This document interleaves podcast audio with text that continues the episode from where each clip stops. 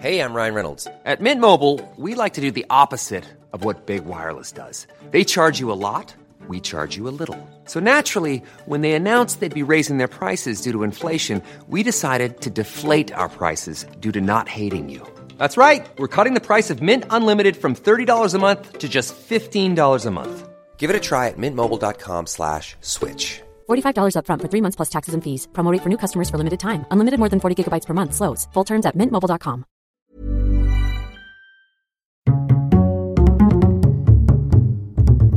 Culture G, Cultivez votre curiosité.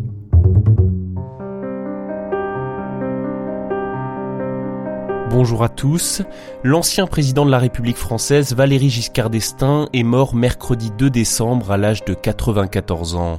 Cet ancien chef de l'État a marqué la France par de nombreuses réformes. C'est notamment lors de son septennat que l'interruption volontaire de grossesse a été légalisée, que le changement d'heure a été mis en place et que la majorité a été abaissée de 21 à 18 ans. En 1980, alors qu'il est candidat à sa réélection, Giscard est battu dans les urnes. Le président de la République s'adresse alors à la pour une dernière allocution officielle, je vous propose de découvrir l'histoire de son célèbre Au revoir. Revenons d'abord au 10 mai 1980. Valéry Giscard d'Estaing ne s'y attendait pas.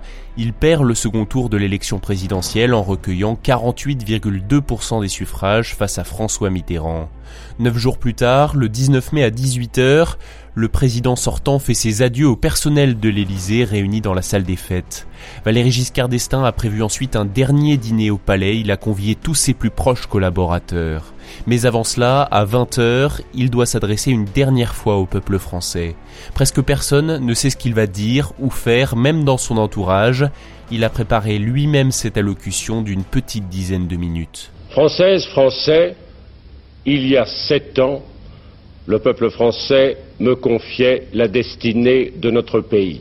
Parlant lentement, avec un ton posé et sobre, il dresse son bilan et défend son septennat. Pendant sept ans, la France a vécu en paix, sans souffrir de secousses intérieures graves, ni politiques, ni sociales.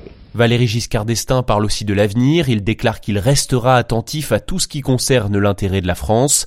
À ce moment-là, il croit encore en ses chances de revenir à l'Élysée sept ans plus tard. Tourné vers l'avenir et fort de l'expérience acquise, je ferai en sorte de me tenir à la disposition de mon pays. Puis il termine ce discours adressé aux Français. Avant de vous quitter, je vous souhaite bonne chance à chacune et à chacun d'entre vous.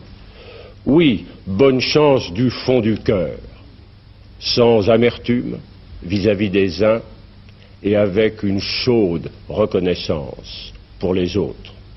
Mes voeux vont aussi à celui que les Français ont choisi pour être le premier d'entre eux.